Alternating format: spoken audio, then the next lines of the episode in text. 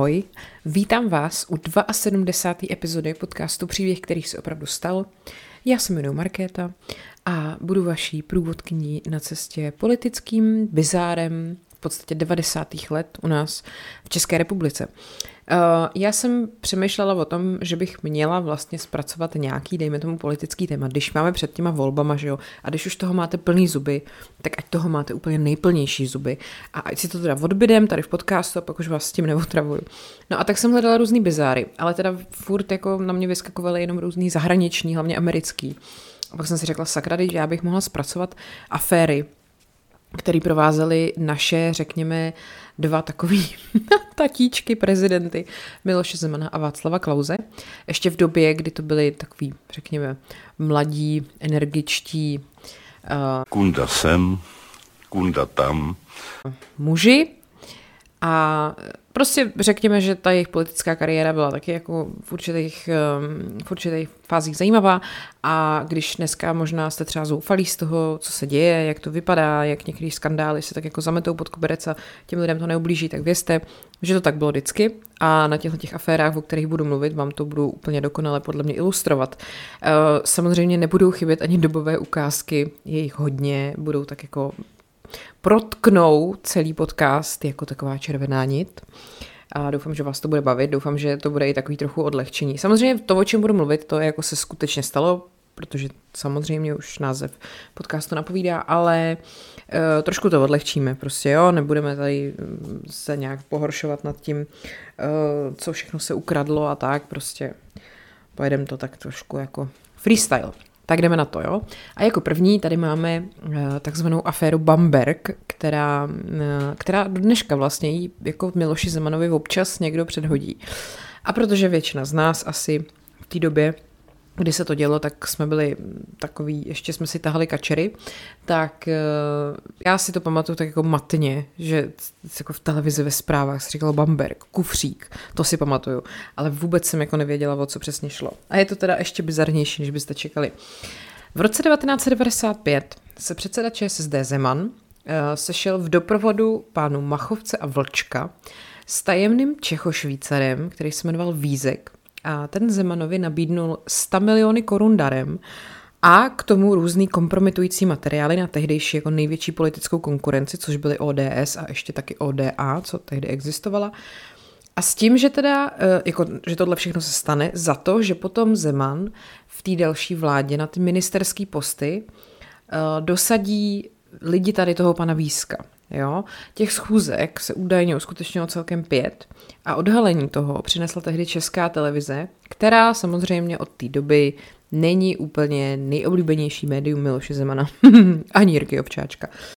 Takže, pane řediteli, kde máme popelníček?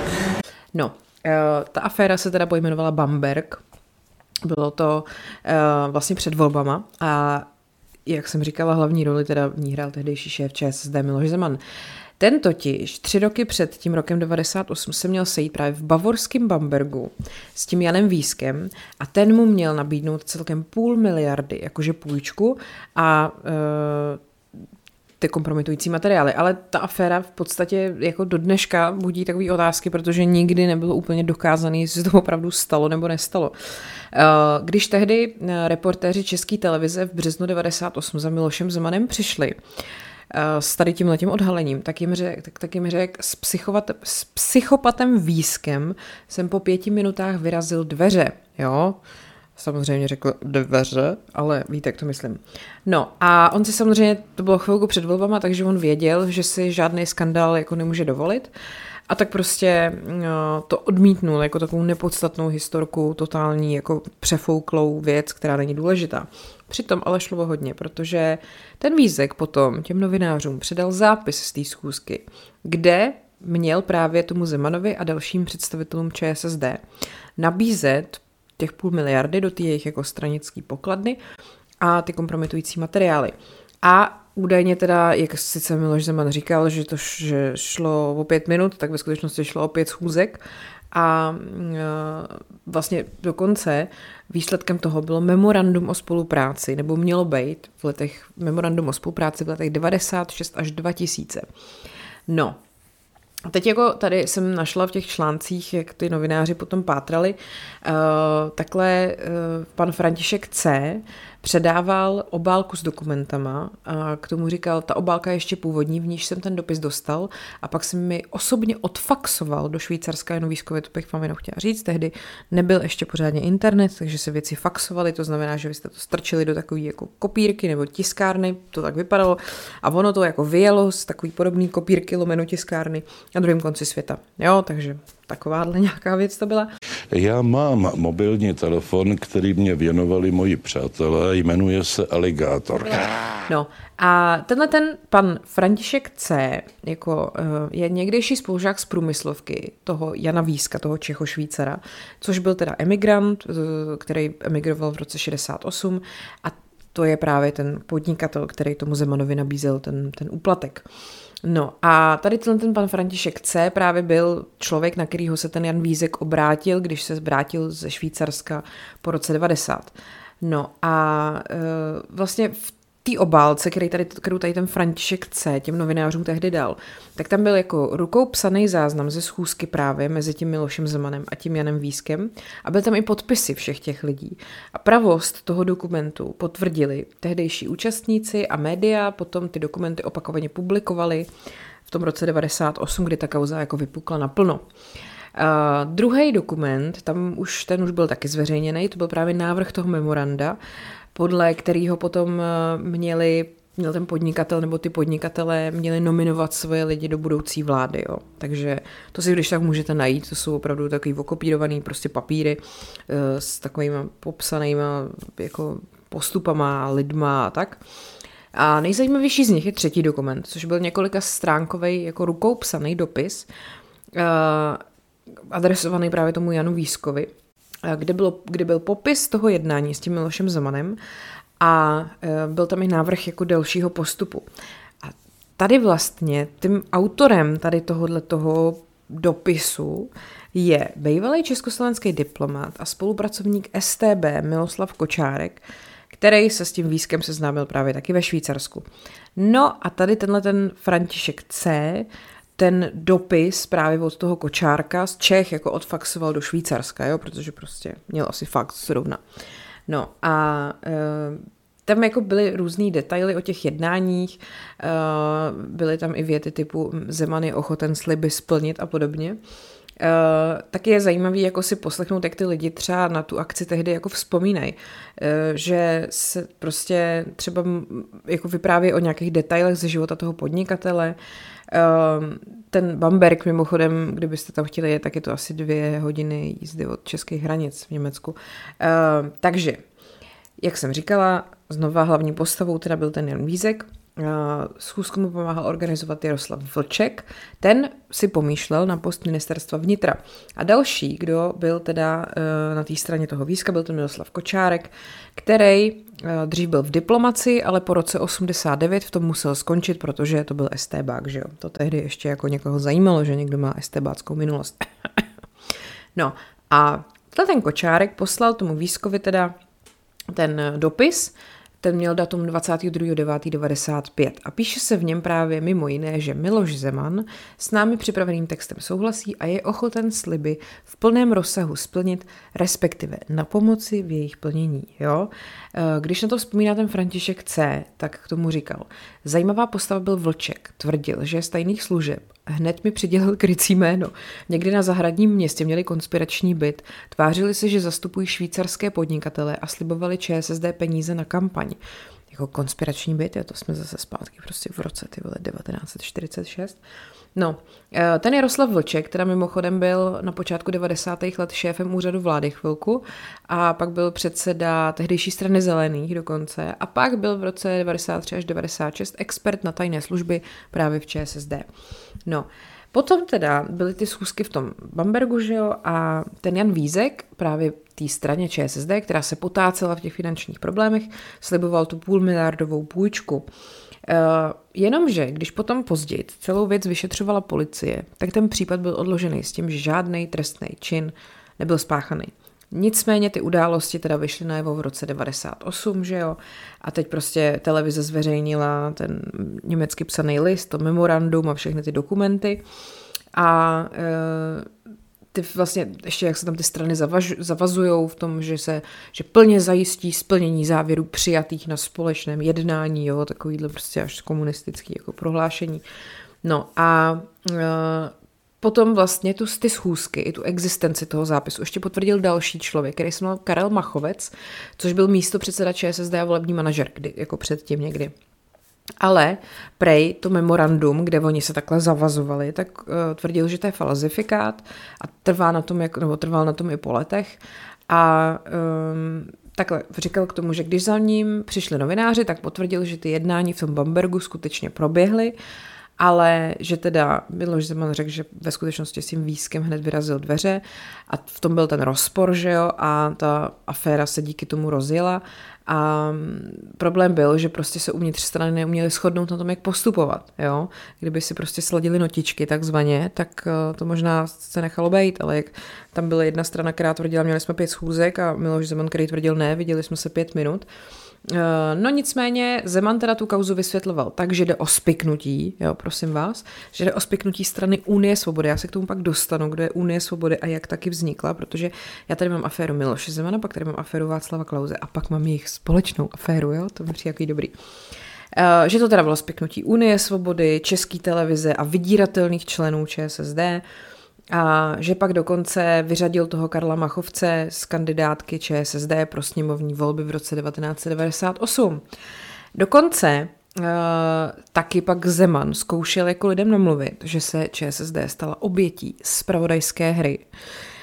Asi BISK v té době mu jako zrovna ne, nesmrdila úplně.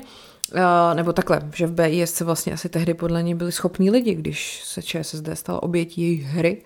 No, um, zajímavý je, že takovejhle výklad uh, s tím přišel jako první uh, Miroslav Šlouf, dnes již zesnulý, uh, dlouholetý Zemanův poradce, takovej ten, no prostě Šlouf, já myslím, že jste o něm někdy slyšeli. Uh, a podle Šloufa dokonce za celou akcí stála americká rozvědka, která si údajně nepřála, prosím vás, růst popularity levicové sociální demokracie. Ten Šlouf ve, ve svých pamětech uh, k tomu napsal, jisté síly na západě chtěli, aby tady vládl Václav Havel 20 let a aby měl v politice co nejméně silných oponentů. Jo? Takže agenti prostě z Ameriky sem přijeli, aby normálně vzali Zemana, na, nakecali mu, že někdo mu chce dát půl miliardy a dosadit nějaký svoje lidi jako to. On to teda jako přijal, ale stal se obětí hry, protože Ono nejde o to, že to přijal, jde o to, že se s ní někdo dělal srandu. No, uh, pak dokonce ten pan Šlouf si nechal přes své nějaký známý v Bank Austria prověřit nějaký bankovní garance, s nimiž ten Jan Vízek, ten emigrant, operoval. A ukázalo se, že banka, kterou se zaštiťuje, totiž neexistuje. Takže kdyby opravdu došlo k tomu, že oni by si chtěli ty, ty, tu, tu půl miliardu vodně nechat poslat, tak zřejmě asi žádná půl miliarda neexistovala.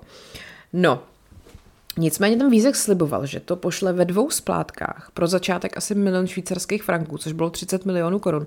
Vemte si jako v roce 95, to bylo neskutečné peníze. A e, vlastně e, samozřejmě příčinou toho, že oni na to takhle jako prej hnedka kejvli, bylo, že ČSSD v té době byla bez peněz. Měli obstavený lidový dům, což si myslím, že se děje do dneška a byli odříznutí od příjmu a tehdy ještě navíc uh, vlastně stát neplatil stranám žádný státní příspěvky. Takže měli nějaký rozpočet 18 milionů korun a kampaň na volby vyšla na 60 milionů. Ty ale to teda, co to bylo za kampaň pro boha? Jako v roce 96, 60 milionů korun. No, dobrý. Uh, Zajímavý taky je, že ten vízek je označovaný jako za dobrodruha a teda Miloš Zeman, jak jsem říkala, ho nálepkoval jako psychopata. Uh, Vízek je po matce poloviční Srb. Jeho strýc byl ministrem v Titově vládě, to je docela zajímavý. Srpen 68 nás uh, společně zastihl na prázdninách v Sarajevu a on se rozhodl nevrátit a emigroval odtamtud do Švýcarska. V Bernu si postupem času otevřel advokátní kancelář, i když není jasné, zda a vůbec vystudoval práva. Taky dobrý. Uh, a po revoluci pak přijel teda do Československa s touhou něco dokázat a to bylo právě napálit Miloše Zemana na to, že mu půjčí půl miliardy. Na takhle na něj vzpomíná ten František C. No, že prej po příjezdu do Československa pan Vízek sršel nápady, plánoval, že otevře síť lékáren a čerpacích stanic, chtěl od vlády kupovat pasivní radiolokátor Tamara nebo rozestavěnou budovou Českého rozhlasu na Pankráci, tak samozřejmě v 90. letech bylo možné všechno, že jo? takže proč by ne? Um, takže on byl takhle jako asi ambiciozní velmi. No a přijel do Československa s hromadou vizitek a tvářil se jako velký businessman a pak založil akciovou společnost International Investment Holding, což prostě zní nejvíc jako úplně americky. A uh, ta pak se hrála teda svoji roli i v této aféře. Uh, jedním z akcionářů v této společnosti byl pan Bohumil S., Uh, a ten potom vlastně posloužil jako stopa, že právě tu kauzu Bamberg na Zemana někdo ušil, jo, uh, že vlastně jako z něj taky potom pomohl jako udělat z toho chudáka Miloše Zemana toho obětního beránka. No, hele, začíná se to komplikovat. Uh, takže jako uh, zajímavý je, nicméně, abych se dostala teda k jádru věci, že korupční aférou Bamberg se tehdy zabývala policie i tajná služba BIS, jak říká Miloš Zeman, čučkaři, a vyšuměla dostracena. Takže uh, dokonce pak Miloš Zeman vlastně brzy po tý, co tahle aféra jakoby skončila, tak se po předčasných volbách v roce 98 stal českým premiérem. Jo, takže takhle. Naštěstí jsem se zachránil. Děkuji všem, kdo mě nepomohli. Uh, po letech potom pod tlakem připustil, že těch schůzek bylo víc než jedna pětiminutová, ale, jak jsem říkala, furt opakoval, že to prostě bylo nějaký spiknutí české televize a, a iluminátů a já nevím koho. Uh, nicméně ta, ta jeho teorie o té sabotáže jako fungovala, protože právě ČSSD tehdy ve volbách dostala 32% hlasů a uh, on vlastně prostě úplně nádherně jako vstoupil do Strakovy akademii, uh, a ta kauza tak nějak postupně upadávala v zapomnění, protože pak teda vyšetřovatelé navíc došli k tomu, že to bamberský, to memorandum bylo jako sfalšovaný. Uh, no, ale jako nikdo není schopný říct, jestli šlo o politickou korupci nebo nešlo. Miloš Zeman, jak jsem říkala, nejdřív popřel, pak se přiznal ke dvěma schůzkám, jo, nikdy nezdělil žádné podrobnosti a opakoval prostě věci o komplotu a provokaci. Uh, zajímavý taky je, jak tehdy třeba v ostatního spolustraníci v té straně se k tomu stavili. Um, jako očividně to někoho nějak nevzrušilo. Eh, tehdy tam byli lidi jako Petra Busková nebo Vladimír Špidla a všichni vlastně hájili Zemana. Do blízkosti politiků se chce vetřít kde kdo, jsme pořád ohroženi, říkal Vladimír Špidla. Eh, nebo třeba eh, tady já předsedovi věřím, skončil to okamžitě, jakmile pochopil, co je to za lidi. Jo, takhle to ještě dodal pan Špidla. Stanislav Gross tehdy třeba o schůzkách jsem nevěděl, ale věřím tomu, že si předseda myslel, že jde o důvěryhodné lidi. Jeho vysvětlení mi prozatím stačí.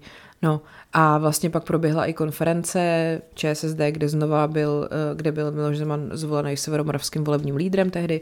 Jako no, očividně pan předseda byl neomylný a dokonalý, takže to nikdo nějak nerozporoval.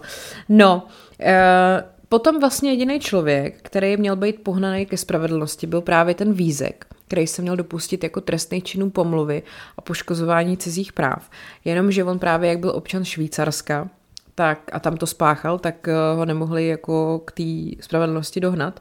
A vlastně je taky vtipný, že eh, když v roce 97 potom eh, média přinesly zprávu o stranickém kontě ODS ve Švýcarsku, což se stalo jakoby to, to, to, o, tom, o tom budu mluvit, to je ta aféra ODS a Václava Klauze, o kterých chci mluvit, tak um, tehdy ODS ztratila 10% hlasů. Kdežto, když um, vlastně se odhrál Bamberg, tak ČSSD to nějak neuškodilo.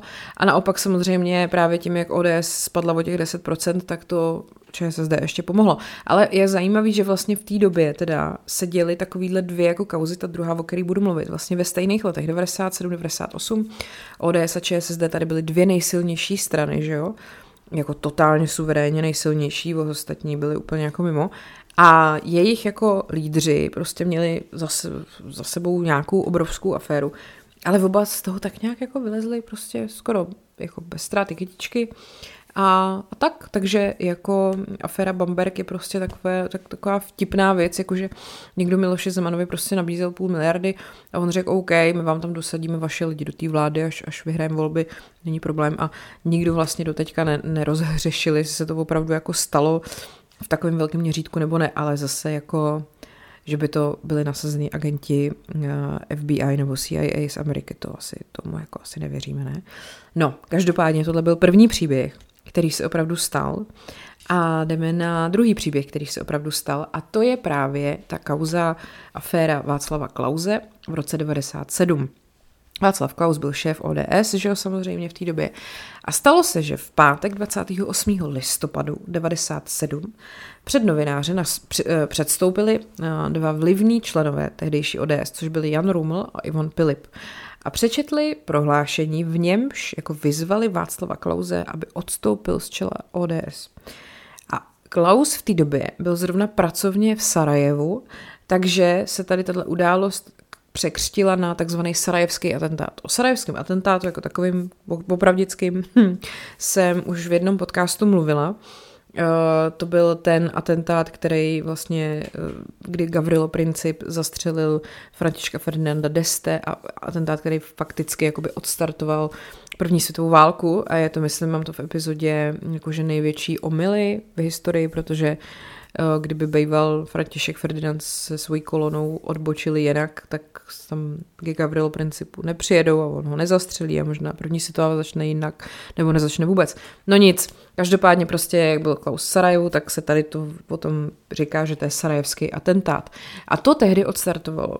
Tehdy jako do té doby největší politickou krizi v historii samostatné České republiky, která vlastně vyústila v demisi vlády, pak uh, vládnul úřednický kabinet a pak vlastně byly předčasné volby do poslanecké sněmovny, kde právě, jak jsem říkala před chvílí, vyhrál Miloš Zeman v roce 98, ČSSD měla 32%, ODS prostě ztratila. No a tenhle ten sarajevský atentát, samozřejmě se tam taky objevují názory, že nešlo jenom o to, aby se Václav Klaus dostal z čela ODS, ale aby ho vytěsnili vůbec jako z vysoké politiky. Já samozřejmě jsem z Baběle pouze odešel, protože to chtělo tomu člověku dát pěstí. Uh, on teda tehdy vlastně odstoupil z premiérského postu, ale pak po těch předčasných volbách v tom roce 98 se do té nejvyšší politiky vrátil a to do křesla předsedy poslanecké sněmovny a pak vlastně v roce 2003 ho zvolili českým prezidentem, že jo. No a teď teda, co se tam vlastně stalo, jo? Ta příčina tady této krize uh, začala už v roce 96 při volbách právě do sněmovny. Uh, ta vládní koalice, která tehdy byla ODS, KDU, ČSL a ODA, měla 99 mandátů a tak jako je ČSSD musela tolerovat. To asi teď všichni známe, to je vlastně ta samá situace jako dneska, kdy ano, uh, musí být podporovaný prostě ve vládě dalšíma stranama, aby jako byli schopni prosadit nějaký zákony, že jo.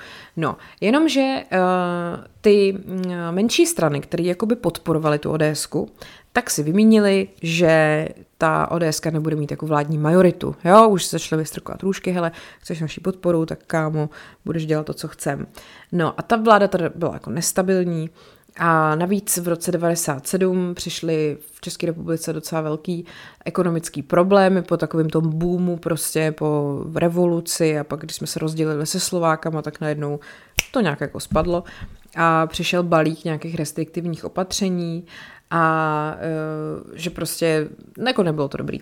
No a potom uh, v říjnu rezignoval ministr zahraničí a místo předseda ODS Josef Želeněc, který rezignoval na, na obě svoje funkce a je, jako, to znamenalo, že v té straně se něco děje, že jo? protože on byl jeden ze zakladatelů ODS a podílel se jako i na definování toho, kam ta strana jako směřuje a tak.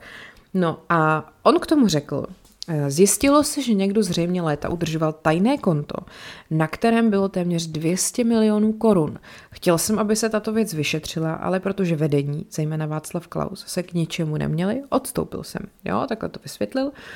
No a to bylo právě uh, už jako v roce 96, kdy z výroční zprávy za rok 95 vyplynulo, že největšíma sponzorama ODS byli, prosím vás, Rajiv Sinha z Mauricia a Maďar Lajos Báč, a který údajně každý darovali 3,75 milionů korun. Jenomže se pak ukázalo, že ty jména jsou vymyšlený. To je opravdu šok, když se někdo jmenuje Lajos Báč a Rajiv Sinha, že si to někdo vymyslel. A v listopadu pak 97 se objevila informace, že skutečným dárcem těch peněz je podnikatel Milan Schreiber, který se podílel na privatizaci třineckých železáren. Hele, já vám říkám, ty 90. to bylo jako úplně jiný level, než jdeme dneska, jo. Uh, kdybyste o tom jako chtěli opravdu jako sofistikovaně si poslechnout všechny ty kauzy, to propletení těch mafiánů do té politiky a takhle, tak poslouchejte podcast České, České podsvětí. Jo, tak jenom tak, uh, nevím, proč jim dělám reklamu, protože jsem hodná, prostě já jsem strašně hodná, ty jo. No nic. Uh, 26. září 97 se potom v pracovně Václava Klauze konalo Grémium ODS, jak by řekl Robert Šlachta, Gémium. On to říká hrozně často, tak mi to hnedka vybilo v hlavě, Gémium. Uh, tuhle říkal heroinový gang. já si nemůžu pomoct, pardon.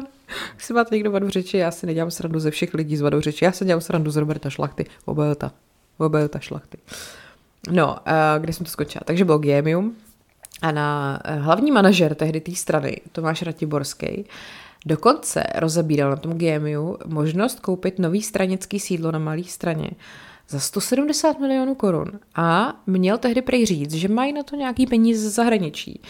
A co ale skutečně se na tom zasedání řeklo, to každý dneska popisuje jako jinak samozřejmě. Uh, Václav Klaus u soudu před lety sdělil, že si nic nepamatuje. Hmm, nepamatuju, ne, ne.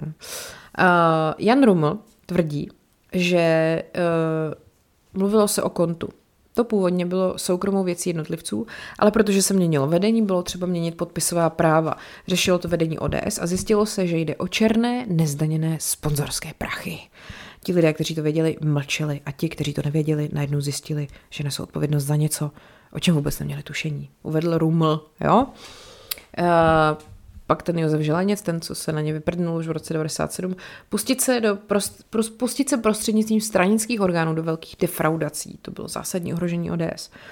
No, uh, jenomže tady ten, ten Ratiborský, který prej s tím přišel, že máme konto v Americe nebo někde v zahraničí a koupíme prostě tady ten barák za 170 mega, tak ten to popřel i při tom vyšetřování, i prostě do teďka to popírá. A že prej jenom uh, tlumočil nějakou možnost sponzorského daru ze zahraničí, ale že si nepamatuje, odkud to bylo, od koho to bylo, uh, nebyl jsem tam a ta částka taky nesouhlasí. Jediný člen ODS, kdo se tehdy jako vyptával na podrobnosti, jakože hej, my máme prostě prachy na barák za 170 mega, kde jsme na to vzali, uh, byl prej Mil- Miloslav Macek, toho si možná pamatujete, to byl takový ten frajer, co vlepil facku Davidu Rátovi. Pak se to byl popotahovaný a myslím, že to byla věc, která ho jako nejvíc proslavil. No, tak, že ten se ptal a ten Ratiborský, že mu tehdy řekl, je to zahraniční subjekt, který by byl ochoten nám přispět. Dokonce by byl ochoten být zveřejněn, ale jen za předpokladu, že neřeknu jeho jméno. což nedává smysl, ale jdeme dál. No, ale nikdo se ho prej neptal přímo na tom GMU, jo. Uh, takže prostě to tak nějak jako nad tím mávli rukou. No, jenomže problém byl, že to konto, tady tohleto tajný konto, který jako pár lidí jako znepokojilo, takže to byla jenom rozbuška v tom, že uh, prostě celkově už v té ODS se to šlo do kytek. Že tam šlo o to, že Václav Klaus měl strašný rozkol s tehdejším prezidentem Václavem Havlem. To byl strašný problém ODS. Ta tehdy milovala Klauze stejně jako Havla a najednou si musela vybrat. A nejen to, požadavek zněl buď s jedním proti druhému, nebo s druhým proti prvnímu. Což tady třeba vlastně Tlustý, tehdejší uh, člen ODS, který dneska, myslím, kandiduje za nějaký, tyjo, snad nějaký trikoloru, nějaký soukol, něco, něco takového hodně pravicového. Mm, tak, eh, že to bylo jako pro ně trauma, že si museli vybrat mezi Václavem a Václavem. A 23. října 97 teda, pak odstoupil ten Želeněc a pak vlastně o měsíc později přišel ten sarajevský atentát, jo, kdy prostě uh, vlastně Václav Klaus k tomu řekl, že to byl evidentní pokus zlikvidovat ODS, její pozici v naší zemi. A uh, naopak ty lidi, kteří to udělali, říkají, že to nebyl žádný puč, neměli nic připraveného, ale že by to prostě nikdy neudělali jinak. No, každopádně oni prostě chtěli vyřešit tu situaci v ODS, že chtěli toho Klauze sundat, aby tam byl někdo jiný, ale uh, prostě se to jako vlastně nepovedlo. Uh, mysleli si, že Klaus jako, uh, že Klaus překoná své ego, haha, a jako tu svoji funkci prostě nechá být, jenomže uh, samozřejmě, že ke Klausovi se naopak spousta ultraklauzovců uh, přimklo, a tak tyhle ty dva frajeři, pan Ruml a pan Pilip a ještě další odešli uh, a založili si svoji novou stranu, která se jmenovala právě Unie svobody. A uh, ta potom jako nějakou dobu existovala, ale bohužel to úplně nevydrželo. Pak eh, se to celý nějak jako rozpadlo, pak tam byli nějaký jiný lidi ve vedení. Mimochodem Unie svobody tehdy to byla jako taková strana, která prostě měla ve volebních spotech, že uh, budeme všichni hulit a budeme v pohodě. Jako mě opravdu jako pro velkou svobodu, což v roce nějakým prostě 2000 bylo úplně jako jak z vesmíru, že jo.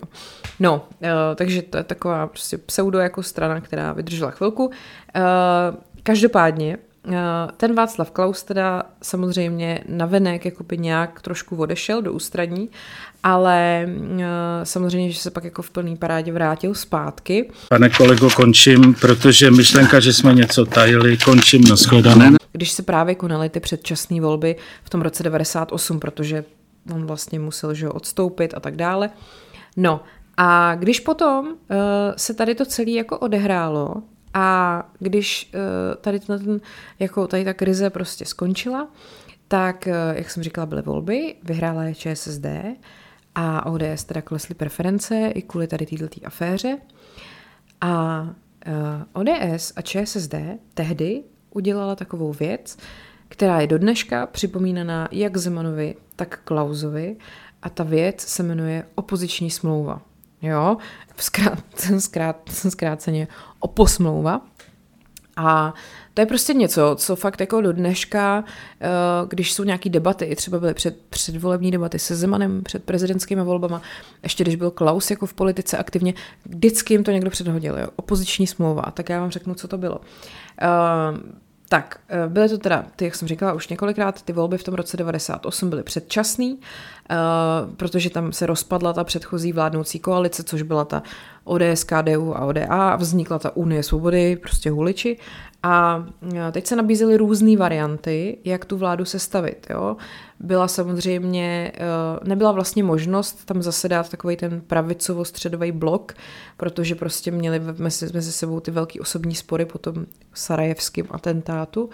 No, a tak se stalo. A ještě teda to bylo velmi jako komplikovaný i pro ČSSD, protože uh, vlastně tehdy ještě navíc, jo, to už nám taky dneska bude připadat jako sci-fi, bylo dodržovaný tzv. bohumínský usnesení, který zakazovalo spolupráci sociálních demokratů s komunistama, prosím vás. Jo? I takovýhle věci se děly v 90. letech. A teda nutno říct, že jako Zeman tehdy nechtěl s komunistama prostě spolupracovat a v květnu 96 eh, v diskuzním pořadu jednou se vyjádřil takhle. Je pravda, že nepřichází koalice s komunisty v úvahu. Já bych raději odešel z politiky, než abych vytvořil koalici s komunisty.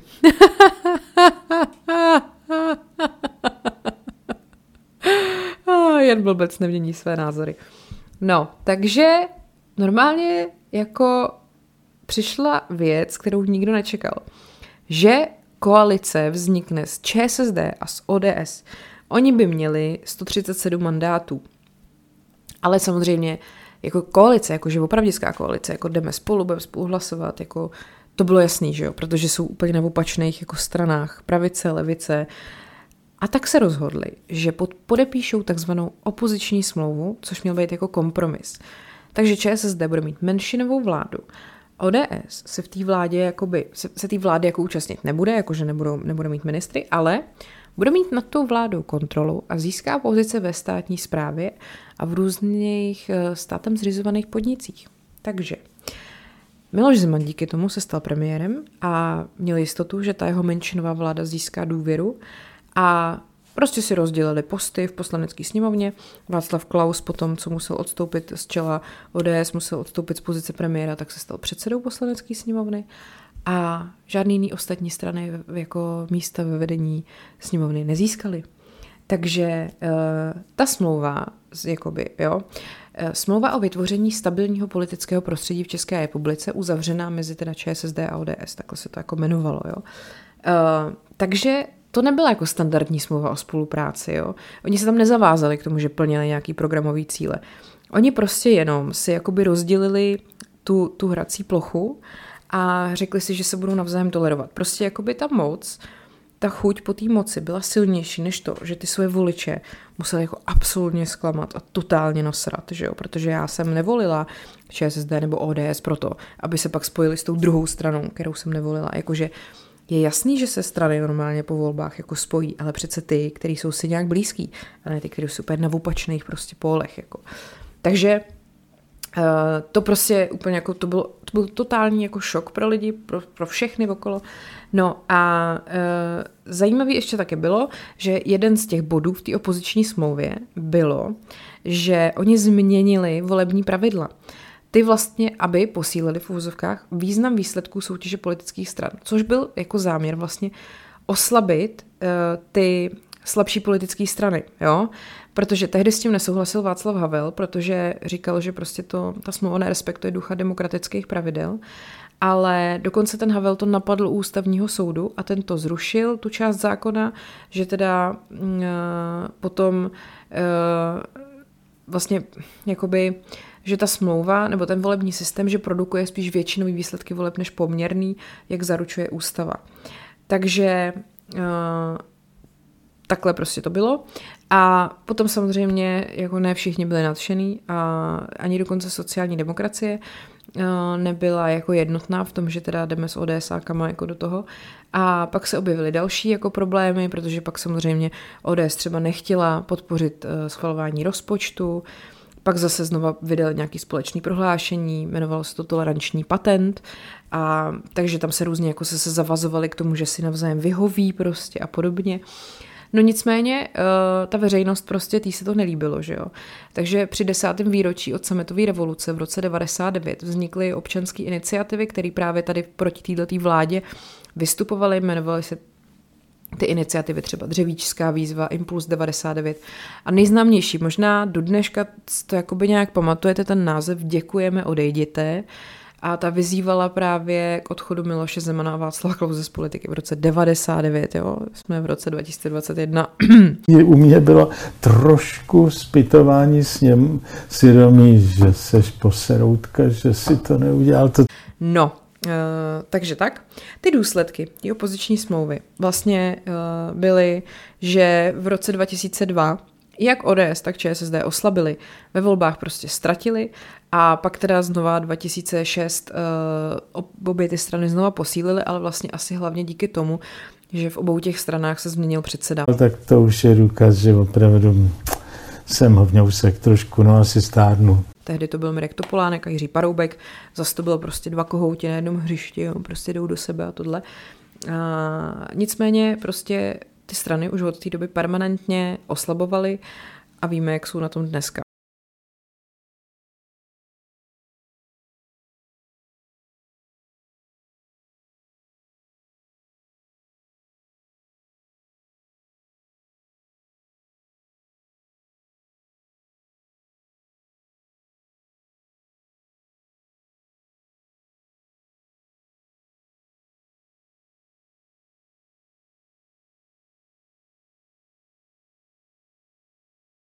Nebo teď už jako, no ČSSD, puh, ODS, tak jako už se zase trošku zvedá. Uh, Zajímavý jako je, že uh, opoziční smlouva nakonec velmi pomohla komunistům. Ty v roce 98 získali 11% hlasů a v roce 2002 18,5%, což jako ten nárůst 7,5% byl jako pro ně nejlepší polistopadový výsledek Uh, paradoxní je, že oni právě ještě před těma 20 lety byly strana, se kterou nikdo nechtěl jednat a do, přitom byli silnější, než jsou dneska. A dneska víme, jak to s nimi je, že No, takže takhle to bylo. To byl teda ten v podstatě třetí příběh, který se opravdu stal. A já jsem teda, doufám, vám to tak jako vysvětlila nějak srozumitelně a doufám, že jste si z toho odnesli něco dobrýho, přemýšlím, co tak dobrýho jste si z toho mohli odnést. No, nicméně budu ráda za vaše reakce a děkuji vám za pozornost a sledujte mě na Instagramu podcast Pribehy, případně na mém Instagramu paní Královna. Případně si můžete předplatit bonusy na herohero.co lomeno podcast Pribehy, kde dávám dvě nové epizody týdně, kdybyste toho měli málo. A e, teď pro e, lidi, co mají předplatný, mimochodem, chystáme takovou věc s jednou takovou hrozně fajn no, firmou, a já vám o tom hnedka příští týden řeknu víc a bude to samozřejmě pro všechny, ale předplatitelé to budou mít o něco dřív. A jako mohla bych dělat Andrej Bobiše a říkat, zítra něco prodám, nebo zítra něco koupím, nebo jak to říká, zítra řeknu pravdu, tak eh, prostě vás lákám na něco, co bude a bude to fakt dobrý. Teda já doufám, že se vám to bude líbit. Tak, už končím. Mějte se hezky. O, o ti váš život příběh který se opravdu, ale opravdu, opravdu stál. My European dream does not include the steak and paste. The steak and paste, which looks like a bubble bum bum, bubble bubble bum, bubble bum, bubble bubble bum, and paste. The steak the center of steak. Is this state.